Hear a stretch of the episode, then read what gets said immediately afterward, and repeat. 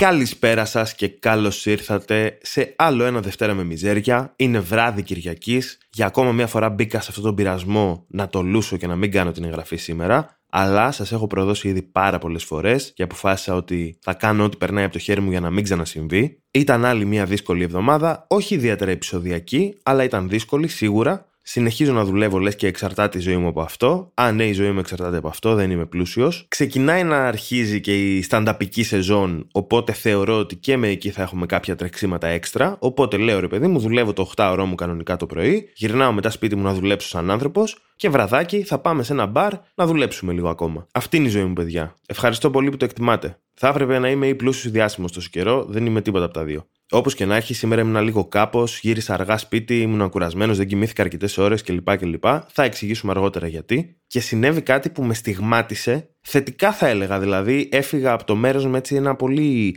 wholesome feeling. Πήγα εδώ δίπλα από το σπίτι να πάρω από ένα μαγειρευτάδικο φαγή την αδερφή μου και μιλάμε για το χειρότερο μαγειρευτάδικο των πατησίων. Και όταν μιλάμε για το χειρότερο μαγειρευτάδικο των πατησίων, νομίζω πως όλοι καταλαβαίνουμε ότι μιλάμε για το χειρότερο μαγειρευτάδικο της Αθήνας. Γιατί τα πατήσια παιδιά, δεν ξέρω κατά πόσο το ξέρετε από πού με ακούτε κλπ. κλπ. Δεν είναι ρε παιδί μου και μια ιδιαίτερα ευχάριστη περιοχή να ζεις ή να τριγυρνάς, ξέρω εγώ. Τουλάχιστον εκεί που μένω εγώ. Πιο πάνω είναι OK. Και μέσα σε αυτό το υπέροχο setting, ας πούμε, της αχαρνών, ενός δρόμου που θα μπορούσε να γυριστεί το επόμενο Mad Max, είναι πώς το αποκαλύπτει φάση εδώ πέρα. Σε αυτό λοιπόν το setting υπάρχει ένα μαγειρευτάδικο 24ωρο, το οποίο τα βράδια λειτουργεί ως πατσατζίδικο. Παλιά τα καλά τα χρόνια ήταν το μέρος που μαζεύονταν οι ξενύχτιδε, ρε παιδί μου, μετά από τα μπουζούκια κλπ. κλπ για να φάνε πατσά. Αυτός ο Μάν το έχει 24 ώρα το μαγαζί και το πρωί κάνει μαγειρευτά. Και το μαγαζί είναι ακριβώς όπως το φαντάζεστε. Κακό πάτωμα, κακή διακόσμηση, κορνίζε με διάσημους ασπρόμαυρες στους τοίχους, βρώμικα τραπέζια, πλαστικά καλύματα, ένας μπουφές, ξέρω εγώ, ας πούμε, για να πας να διαλέξεις τι θα φας να σερβιριστείς. Καλό φαΐ ωστόσο, δεν κρίνω το φαΐ του τόση ώρα, κρίνω το γενικότερο setting. Το φαΐ είναι ok, είναι και φθηνό, είναι μια χαρά πένα. Απαράδεικτο setting. Μέσα σε όλο αυτό υπάρχει ένα τραπεζάκι σε μια γωνία το οποίο δεν έχει καρέκλες.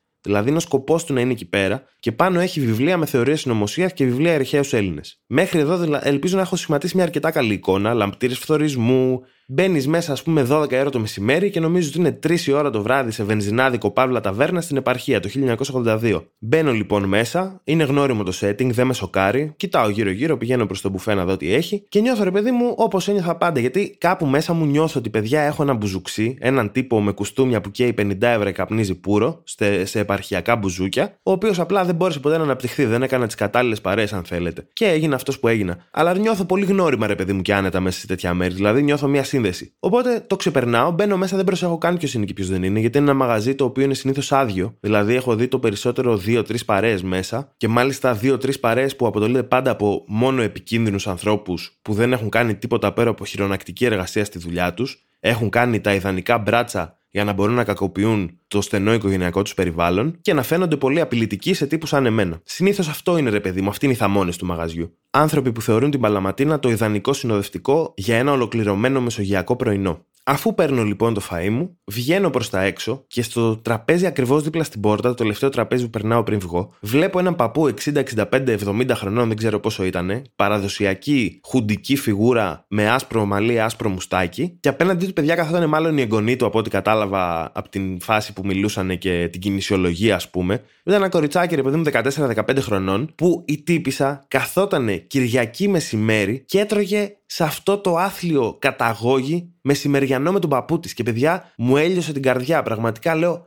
αυτό εδώ το κοριτσάκι αφιερώνει χρόνο από τη ζωή της, από τα νιάτα της, για να κάνει παρέα στον παππού της. Και μου φάνηκε πάρα πολύ με αυτό. Με έκανα να νιώσω έτσι πολύ ωραία εκείνη τη στιγμή. Δεν ξέρω γιατί. Γιατί νομίζω πως έχω κάνει ξεκάθαρο ότι μισό τους γέρους, ρε παιδί μου. Οπότε δεν μπορώ να καταλάβω γιατί να το κάνει κάποιος αυτό ή τη λογική πίσω από αυτό και γιατί με έκανε εμένα να νιώσω καλά. Αλλά αυτό που μου έκανε περισσότερη εντύπωση είναι ότι συμμετείχε ενεργά, ρε παιδί μου, σε αυτή τη διαδικασία το κοριτσάκι. Δηλαδή δεν ήταν ότι ήταν ο παππούς, έλεγε τις χουντικές μαλακίες του και αυτή καθόταν και τον άκουγε. Ήταν ότι κουνούσε το κεφάλι, του απαντούσε, έτρωγε ψάρι. Ήταν ρε παιδί μου σαν να ράζουν τα βερνάκι. Ο παππούς με την εγγονή να πιούν ένα τσίπουρο. Και δεν ξέρω. Έχω μαλακώσει πολύ, πιστεύω Γι' αυτό ένιωσα καλά με αυτό. Anyway, ήρθα πάρα πολύ σε επαφή με τα συναισθήματά μου. Α μην ξεχνάμε ότι είμαι ένας straight άντρας, δεν επιτρέπεται να το κάνω αυτό. Οπότε πάμε να πιούμε ένα παγωμένο μπυράκι να ξαναφυτρώσουν τρίχες στο στήθος μας. Σήμερα πίνουμε την Hello Again από Pigs Brewery, οι οποίοι τους έχουμε ξανατσεκάρει στο παρελθόν με την Xenomorph, αν θυμάμαι καλά, λεγόταν η μπύρα. Ξεκίνησαν από home brewers. Αν έχω καταλάβει καλά, είναι στη Λάρισα τα παιδιά. Το προηγούμενο μπυράκι μου είχε αρέσει πολύ. Αυτό το έχω ξαναπιεί άλλη μια φορά στο Beans and Hops. Είχα πιει ήδη βέβαια αρκετά, οπότε δεν μπορώ να είμαι σίγουρος για το πώς μου είχε φανεί. Νομίζω μου είχε αρέσει πολύ. Πάμε να την ξαναπιούμε σήμερα για να έχουμε λίγο καλύτερη εικόνα. Κλακ. Ξέρετε τι ήταν αυτός ο ήχος που ακούσατε; Ήταν ο ήχος από το κουτάκι που άνοιξα πριν αρχίσω να ηχογραφώ. Και το θυμήθηκα μετά. Η Hello Again λοιπόν είναι μία Double Dry Hopped Post Coast IPA. Υπάρχει η East Coast, υπάρχει η West Coast και από ό,τι φαίνεται τώρα υπάρχει και η Post Coast. Παιδιά, ας κάνουμε κάτι με αυτή τη φάση με τα ονόματα. Έχει κουράσει λίγο νομίζω. Εντάξει, είναι μία μπύρα τέλος πάντων. μία IPA. Έχει 6,7% αλκοόλ και 24 γραμμάρια ανά λίτρο λικίσκο. Φλεξάρουν εδώ τα παιδιά πόσα λεφτά σκάσανε για να φτιάξουν αυτή την πύρα. Αρχικά να μιλήσουμε για την ετικέτα που είναι για ακόμα μια φορά πάρα πολύ καλή. Το artwork το έχει κάνει ένας τύπος ο οποίος λέγεται The Phantasm. Δεν τον ξέρω. Μπορείτε να τον τζεκάρετε στο Instagram, φαντάζομαι. Ε, πάρα πολύ ωραία ετικέτα. Διαφορετικής νοοτροπίας, ρε παιδί μου, αυτής βλέπουμε συνήθως. Είναι λίγο πιο artistic, λίγο πιο concept. Συνήθως είτε έχουμε να κάνουμε με ετικέτες με έτσι πολύ έντονα χρώματα, λίγο καρτουνίστικες και τέτοια. Έχουμε καμιά φορά έτσι πιο χυψτεράδικε, πιο καθαρές με ένα βασικό χρώμα πάνω που γράφουν απλά όνομα μπύρας και λεπτομέρειες και τέτοια. Στην προκειμένη είναι ένα κόμπο, θα έλεγα. Είναι έτσι ένα απλοϊκό background με ένα πολύ ωραίο σχεδιάκι πάνω, με έναν τυπάκο. Νομίζω δεν ξέρω αν θα το κρατήσω σαν concept τα παιδιά, ότι κάθε φορά έχουν ένα χαρακτήρα πάνω που φαίνεται στην ετικέτα και γράφουν μια μικροϊστοριούλα γύρω από το χαρακτήρα. Τώρα βέβαια στα σημαντικά. Το μπυράκι. Πολύ ωραίο χρώμα, έτσι χρυσαφένιο, έντονο, λίγο θολό. Από άρωμα είναι η αλήθεια ότι δεν ξεπηδάει κάτι μέσα στα μούτρα σου, ρε παιδί μου, με το που τη μυρίζεις. Είναι λίγο κάτι σε φρούτο γλυκό, μυρίζω αρκετά τη βίνη και κάτι έτσι λίγο λουδερό ίσως. Δεν μπορώ να το προσδιορίσω ακριβώς. Στη γεύση βέβαια είναι πιο κοντά, ας πούμε, στο pine profile, δηλαδή πεύκο, ας πούμε, τέτοιου στυλ γεύσεις, αρκετά πιο προς αυτή την κατεύθυνση. Πολύ ωραία ισορροπία, είναι αρκετά πικρή. Πολύ σωστά όμως και δεν αφήνει καθόλου πικρή επίγευση, το οποίο είναι καμιά φορά ενοχλητικό. Πάρα πολύ ωραίο μπυράκι, πάρα πολύ γεμάτο σώμα, που εμένα μου αρέσει γενικά στα IPA, δεν μου αρέσουν οι έτσι πιο ελαφριές. Και πάρα πολύ rounded, ρε παιδί μου. Δηλαδή, όταν λέω, όταν σκέφτομαι μια καλή IPA, κάτι τέτοιο έχω στο μυαλό μου. Αν θέλω να της βρω ένα αρνητικό με το ζόρι, θα έλεγα ίσως ρε παιδί μου ότι θα ήθελα σε αυτό το price point, αν και δεν είναι πολύ ακριβή μπύρα, μην λέμε μαλακίες. Σε αυτό το price point όμως και με τόσους λυκίσκους μέσα και αυτά, ίσως να περίμενα λίγο παραπάνω περιπλοκότητα σε κάποια πράγματα. Δηλαδή να την πιω και να έχει ένα δεύτερο τρίτο layer. Μου φαίνεται ότι είναι αρκετά straightforward, αλλά είναι παιδιά πάρα πολύ νόστιμη μπύρα. Υπάρχει τώρα στην αγορά, έχει λίγο καιρό που βγήκε. Θα έλεγα σίγουρα αν τη βρείτε κάπου να τη δοκιμάσετε. Ε, και είναι από τις μπύρες που απόλαυσα και θα ήθελα σίγουρα να ξαναπιώ. Δηλαδή, όποτε αράζω στο Beans and Hops, αν την ξαναφέρουν, θα τσεκάρω σίγουρα να την πάρω ακόμα μια φορά να την πιω. Απλά επειδή μου αρέσει να την ε, χαρώ. Αυτά μόνο για να μην πλατιάσω πολύ με τις μπύρες, γιατί με ζαλίζετε μερικοί, όλο μιλάς για μπύρες και πόση ώρα μιλάς για τις μπύρες. Ok. Okay. Ένα πράγμα σε αυτά τα 20 λεπτά, ας είναι κάτι που μου αρέσει και το απολαμβάνω. Όλα τα υπόλοιπα είναι πράγματα που μου προκαλούν δυστυχία. Φτάνει ρε παιδιά, αφήστε κάτι και για μένα. Overall, ένα γαμάτο μπυράκι που αξίζει να δοκιμάσετε. Πάμε όμως να ακούσουμε και το χορηγό μας που μου επιτρέπει να έχω ένα βρακί να βάλω στον κόλο μου. Διοργανώσεις πάρτι έκπληξη, surprise, surprise. Κανένα πάρτι δεν μπορεί να είναι πάρτι έκπληξη όταν γίνεται την ίδια ημερομηνία κάθε χρόνο. Γι' αυτό λοιπόν εμείς στη Surprise Surprise ερχόμαστε να σας παρουσιάσουμε μια νέα εναλλακτική. Αφού έρθετε σε επικοινωνία με την εταιρεία μας, μας δίνετε τη διεύθυνση και τα κλειδιά για το σπίτι του φίλου σας, τον οποίο θέλετε να εκπλήξετε, και η δική μας ομάδα θα φροντίσει επί μία εβδομάδα συνεχόμενα να τον κάνει να πιστέψει πως του οργανώνεται κάποιο πάρτι έκπληξη. Όταν τελικά έρθει η ώρα του πάρτι και αυτός μπει ανύποπτος μέσα στο χώρο, με μεγάλη του έκπληξη θα ανακαλύψει πως δεν βρίσκεται κανένας εκεί. Ο χώρος θα είναι έντονα στολισμένος εορταστικά, ώστε να ενταθεί το αίσθημα θλίψης το οποίο θα του δημιουργηθεί και θα φροντίσουμε ο χώρος να μοιάζει σαν να έχουν γίνει τρία πάρτι συνεχόμενα μέσα στο σπίτι του. Συμπληρωματικά, εάν το επιθυμείτε, μπορούμε να του κλέψουμε και κάποιες ηλεκτρικές συσκευές. Αυτό το πάρτι θα είναι all of the work, none of the fun. Έκπληξη! Δεν σ' αγαπάει κανένας. Και πάμε τώρα επιτέλους να δούμε γιατί δεν κοιμήθηκα πάλι εχθές όση ώρα θα ήθελα να κοιμηθώ. Και όταν λέω όση ώρα θα ήθελα να κοιμηθώ, εννοώ για 7 χρόνια συνεχόμενα. Αλλά ας μείνουμε σε ρεαλιστικά πράγματα, ρε παιδί μου. Για μένα το να κοιμηθώ 5 με 6 ώρες τη μέρα είναι το όνειρο. Είναι κάτι το οποίο σπάνια πετυχαίνω. Είναι κάτι το οποίο ακόμα και όταν συμβαίνει δεν ξεκουράζομαι. Γενικά νομίζω ότι ίσως χρειάζομαι κάποια φαρμακευτική αγωγή για να κοιμάμαι σαν άνθρωπος. Θα το κοιτάξω κάποια στιγμή και αυτό. Προς το παρόν είμαι πολύ κουρασμένος για να πάω σε γιατρό μετά τη δουλειά να το κοιτάξω. Οπότε απλά επιβιώνω κουρασμένος μόνιμα. Εχθές λοιπόν, ημέρα Σάββατο, 1η Οκτωβρίου, παντρευόταν άλλος ένας φίλος μου, ο οποίος επίσης περιμένει παιδί αυτή η μάστιγα που έχουμε ξανασυζητήσει. Και αυτή τη φορά ήταν πολιτικός γάμος. Ήταν ο πρώτος πολιτικός γάμος που πήγα αυτό το καλοκαίρι. Πολύ ευχάριστη έκπληξη να δώσω ένα μικρό τέτοιο στους πολιτικούς γάμους. Δεν είχα ξαναπάει, δεν είχα δει τη διαδικασία. Ήταν στο Δήμο Χαϊδαρίου, νομίζω. Εκεί βρήκαμε διαθεσιμότητα, εκεί το κάναμε. Εντάξει. Χαϊδάρι, ok, okay, μία υποχώρηση, αλλά τα παιδιά θέλουν να παντρευτούν. Πήγαμε λοιπόν στο Χαϊδάρι, μπήκαμε μέσα, πήγαμε και στο Δημαρχείο να παρακολουθήσουμε τη διαδικασία και ο Δήμαρχος τα έλεγε παιδιά πολύ ωραία. Ο τύπος αρχικά το ζούσε. Είπε τώρα είναι η στιγμή μου. Μπορεί να έχω εκλεγεί δήμαρχος και να έχω άλλες σοβαρές δουλειές, αλλά εγώ έχω γεννηθεί για τη σκηνή. Τώρα λάμπω, τώρα είναι η στιγμή μου. Ποιος γαμάει την ύφη. Είπε πέντε λόγια, ρε παιδί μου άνθρωπος, υπέγραψαν δύο χαρτιά εκεί πέρα τα παιδιά. Είπε κάτι ωραία πραγματάκια σε φάση, τόνισε πολλές φορές ότι παιδιά έχουν αλλάξει τα χρόνια. Είστε ίσα μέρη σε αυτή τη σχέση. Πρέπει να φροντίζετε ο ένας τον άλλον. Όχι μόνο ο ένας να φροντίζει τον άλλον ή η μία να φροντίζει τον άλλον, όπως γίνεται συνήθως στις straight σχέσεις, ας πούμε. Οπότε, μ' άρεσε που το έθεσε 5-6 φορές, σαν να του κλείνει το μάτι του άλλου. Του λέει, Μπρο, δεν ξέρω πώς σε μάθανε στο σπίτι σου, στο κολοχώρι σου. Εδώ είναι Αθήνα και έχουμε 2022. Υπάρχει ισότητα πλέον και το διεκδικώ με τη δύναμη που μου δίνεται ως δήμαρχος. Επίσης, γούσταρα φουλ που στο τέλος λέει την Αμερικανιά που το έχουμε δει στις ταινίες με τη δύναμη, με την εξουσία που μου έχει δώσει το κράτος, whatever ξέρω εγώ τι λένε αυτοί οι μαλάκες. Σας ονομάζω συζύγους και επιτέλους λέει: Τώρα μπορείτε να κάνετε αυτό που είμαι σίγουρος ότι περιμένετε τόσο καιρό, να αφιληθείτε. Είπε για το αστιάκι του, το οποίο θα ήταν πολύ πιο αστείο αν δεν ήμουν σίγουρος ότι το λέει κάθε μέρα από τις 7 μέχρι τις 9 το βράδυ που βάζει τους γάμους, το λέει back to back συνέχεια. Φαινόταν ρε παιδί μου, ήταν πολύ δουλεμένο αστείο, πολύ φορεμένο, δεν το είπε με την ενέργεια που το είπε την πρώτη φορά, σίγουρα. Ωστόσο απέκτησε ένα comedic value, είχε καλό timing γιατί η νύφη ήταν 7 μηνών έγκυος. Αλλά στην ουσία η ιστορία μας ξεκινάει αρκετά αργότερα. Ξεκινάει στα μαγευτικά μέγαρα όπου γινόταν το γλέντι. Σε ένα μέρος που κάνει events, ρε παιδί μου, τέλος πάντων. Αρχικά, πού σκατά τα μέγαρα. Το έμαθα χθες. Δεν ήξερα, απλά μπήκα σε ένα μάξι και πηγαίναμε με τις ώρες μέχρι που κάποια στιγμή είπαμε: OK, εδώ είναι τα μέγαρα. Εννοείται ότι είμαστε πέντε πεταμένοι τύποι και δεν θέλουμε να πληρώσουμε διόδια, οπότε πήγαμε το δρόμο που κάνουμε μία ώρα. Ξεκινήσαμε το ταξίδι, είχαμε πάρει snacks, είχαμε πάρει τσιγάρα, είχαμε πάρει προμήθειες σε νερό, δεν ξέραμε πόσο μπορεί να κρατήσει αυτό. Και ξεκινήσαμε να πηγαίνουμε σε ένα μάξι το οποίο δεν είναι και πολύ καλό και μάλιστα χωρίς να έχουμε μουσική. Το οποίο, παιδιά, για εμένα θέλω να ξέρετε είναι αυτό που διαχωρίζει τους φυσιολογικούς ανθρώπους από τους ψυχοπαθείς. Αν είσαι μέσα στο αμάξι σου και δεν ακούς μουσική, ή δεν έχεις έστω κάτι να παίζεις, ρε φίλε, ένα podcast, αυτό για παράδειγμα, να έχεις κάτι, ρε φίλε, να ακούγεται πάνω από τον ήχο του κινητήρα. Δηλαδή, ρωτάω πολλές φορές κόσμο γιατί δεν ακούς μουσική, λέει δεν θέλω να ακούσω μουσική. Θέλω απλά να πηγαίνω. Και δηλαδή θέλεις να ακούς τι, έναν κινητήρα να εκρήγνεται 3.000 φορές το λεπτό. Σε ικανοποιεί στη διάρκεια της διαδρομής σου ήχος μετάλλου να τρίβεται πάνω σε μέταλλο. Θέλεις να ακούς το χειρότερο πράγμα που μπορεί να ακούει ένας άνθρωπος, τις ίδιες του τις σκέψεις. Τέλος πάντων, ευτυχώς ήμασταν καλή παρέα, πέρασε ευχάριστη η διαδρομή, τα είπαμε ρε παιδί μου, ήπιαμε τα μπυράκια μας με στο αμάξι.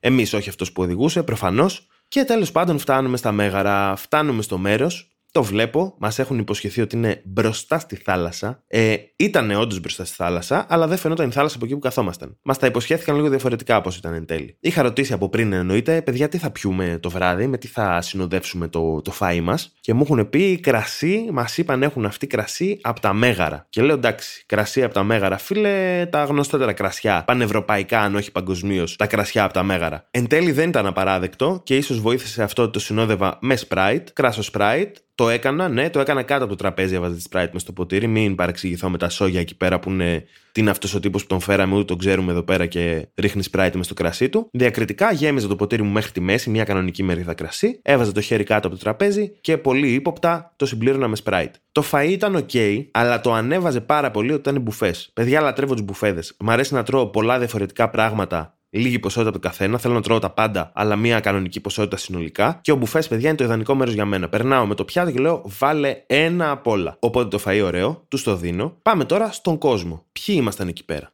Ποιοι ήμασταν μαζεμένοι; Ήταν ένας κλειστός γάμος, παιδιά. Πολιτικός γάμος, δεν είχε μεγάλο γλέντι, μεγάλο πανηγύρι. Ήμασταν κυρίως στα σόγια, υπερήλικες δηλαδή. Το σόι της νύφης, το οποίο δεν το ξέρω καθόλου γιατί είναι απτυχίο. Το σόι του γαμπρού, το οποίο λίγο το ξέρω γιατί είναι από τη δράμα όπως είμαι κι εγώ. Κάποια άλλα σόγια, συνάδελφοι κλπ. κλπ. Ήξερα μόνο την παρέα μου, ρε παιδί μου στην ουσία. Ήμουν άγνωστος μεταξύ αγνώστων. Μια κατάσταση η οποία συνήθως μου αρέσει και με εξυπηρετεί. Και πάμε τώρα στο μαύρο πρόβατο αυτού του γάμου. Τον άνθρωπο που κανένας δεν ζήτησε, ήταν εκεί, όλοι αντιπάθησαν, μίσησαν θα τολμήσω να πω, και αρκετοί από εμάς σκεφτήκαμε σίγουρα να τον πνίξουμε στη θάλασσα. Και αναφέρομαι προφανώς στον DJ. Ο οποίος DJ, παιδιά, είχαν πει, όπως είπαν για το κρασί, έχουμε ένα δικό μας από τα μέγαρα, έτσι είπαν για το DJ, έχουμε ένα δικό μας παιδί, συμβασιούχος, 70 χρόνια στη δουλειά, δεν μπορεί, κάτι θα έχει μάθει να κάνει, καλός θα είναι. Παιδιά, μιλάμε για τον χειρότερο DJ που έχω ακούσει στη ζωή μου με διαφορά. Ο τύπος κατάφερε να κάνει κάτι που δεν μπορείς να καταφέρεις σχεδόν με τίποτα. Δηλαδή, ήταν σε ένα μέρος που όλοι πίνανε, διασκεδάζανε, θέλαν να περάσουν καλά, πήγαν εκεί γιατί είναι μια γιορτινή μέρα και κατάφερε να μας κάνει να μισήσουμε τη ζωή μας. Ξεκίνησε να παίζει κάτι αδιάφορες μαλακίες δεν ξέρω το είδος, κάτι ελαφριά έτσι ψιλοναΐβ να πούμε μαλακίες. Ξεκίνησε με αυτά, δεν κουνήθηκε η ψυχή, καθόμασταν, τρώγαμε, πίναμε. Έβαλε μετά προφανώς κάτι νησιώτικα, σηκώθηκαν, χόρεψαν οι χιώτες. Εντάξει, τους είδαμε, φλεξάραν ότι έχουν τοπικούς χορούς. Που παιδιά να πω κάτι, πότε ξεκίνησε η φάση ας πιαστούμε χέρι-χέρι και ας κουνάμε συγχρονισμένα όλοι μαζί τα πόδια μας και αυτό το ονομάσαμε διασκέδαση. Έχω πολλές ενστάσεις, παιδιά, ως προς αυτόν τον τρόπο διασκέδασης. Δηλαδή, πώς ένας άνθρωπος που κάνει αυτό και διασκεδάζει μπορεί να κρίνει ας πούμε, τον Άγγλο που παίρνει και τα μίνι και κάθεται σε ένα παγκάκι για δύο ώρες και δεν κάνει τίποτα. Δεν, δεν βλέπω μεγάλη διαφορά ανάμεσα σε αυτού του δύο τρόπους διασκέδασης, παιδιά. Τέλος πάντων, μετά βάλανε και δύο-τρία ποντιακά για μας, για το σόι του γαμπρού, ας πούμε, και εμάς τους ε, βόρειους εκεί πέρα. Και ο τύπος δεν ήξερε από ποντιακά, προφανώς. Είναι στα μέγαρα. Οπότε έβαλε κάτι remix ποντιακών. Παίζει να πάτσει στο YouTube ποντιακά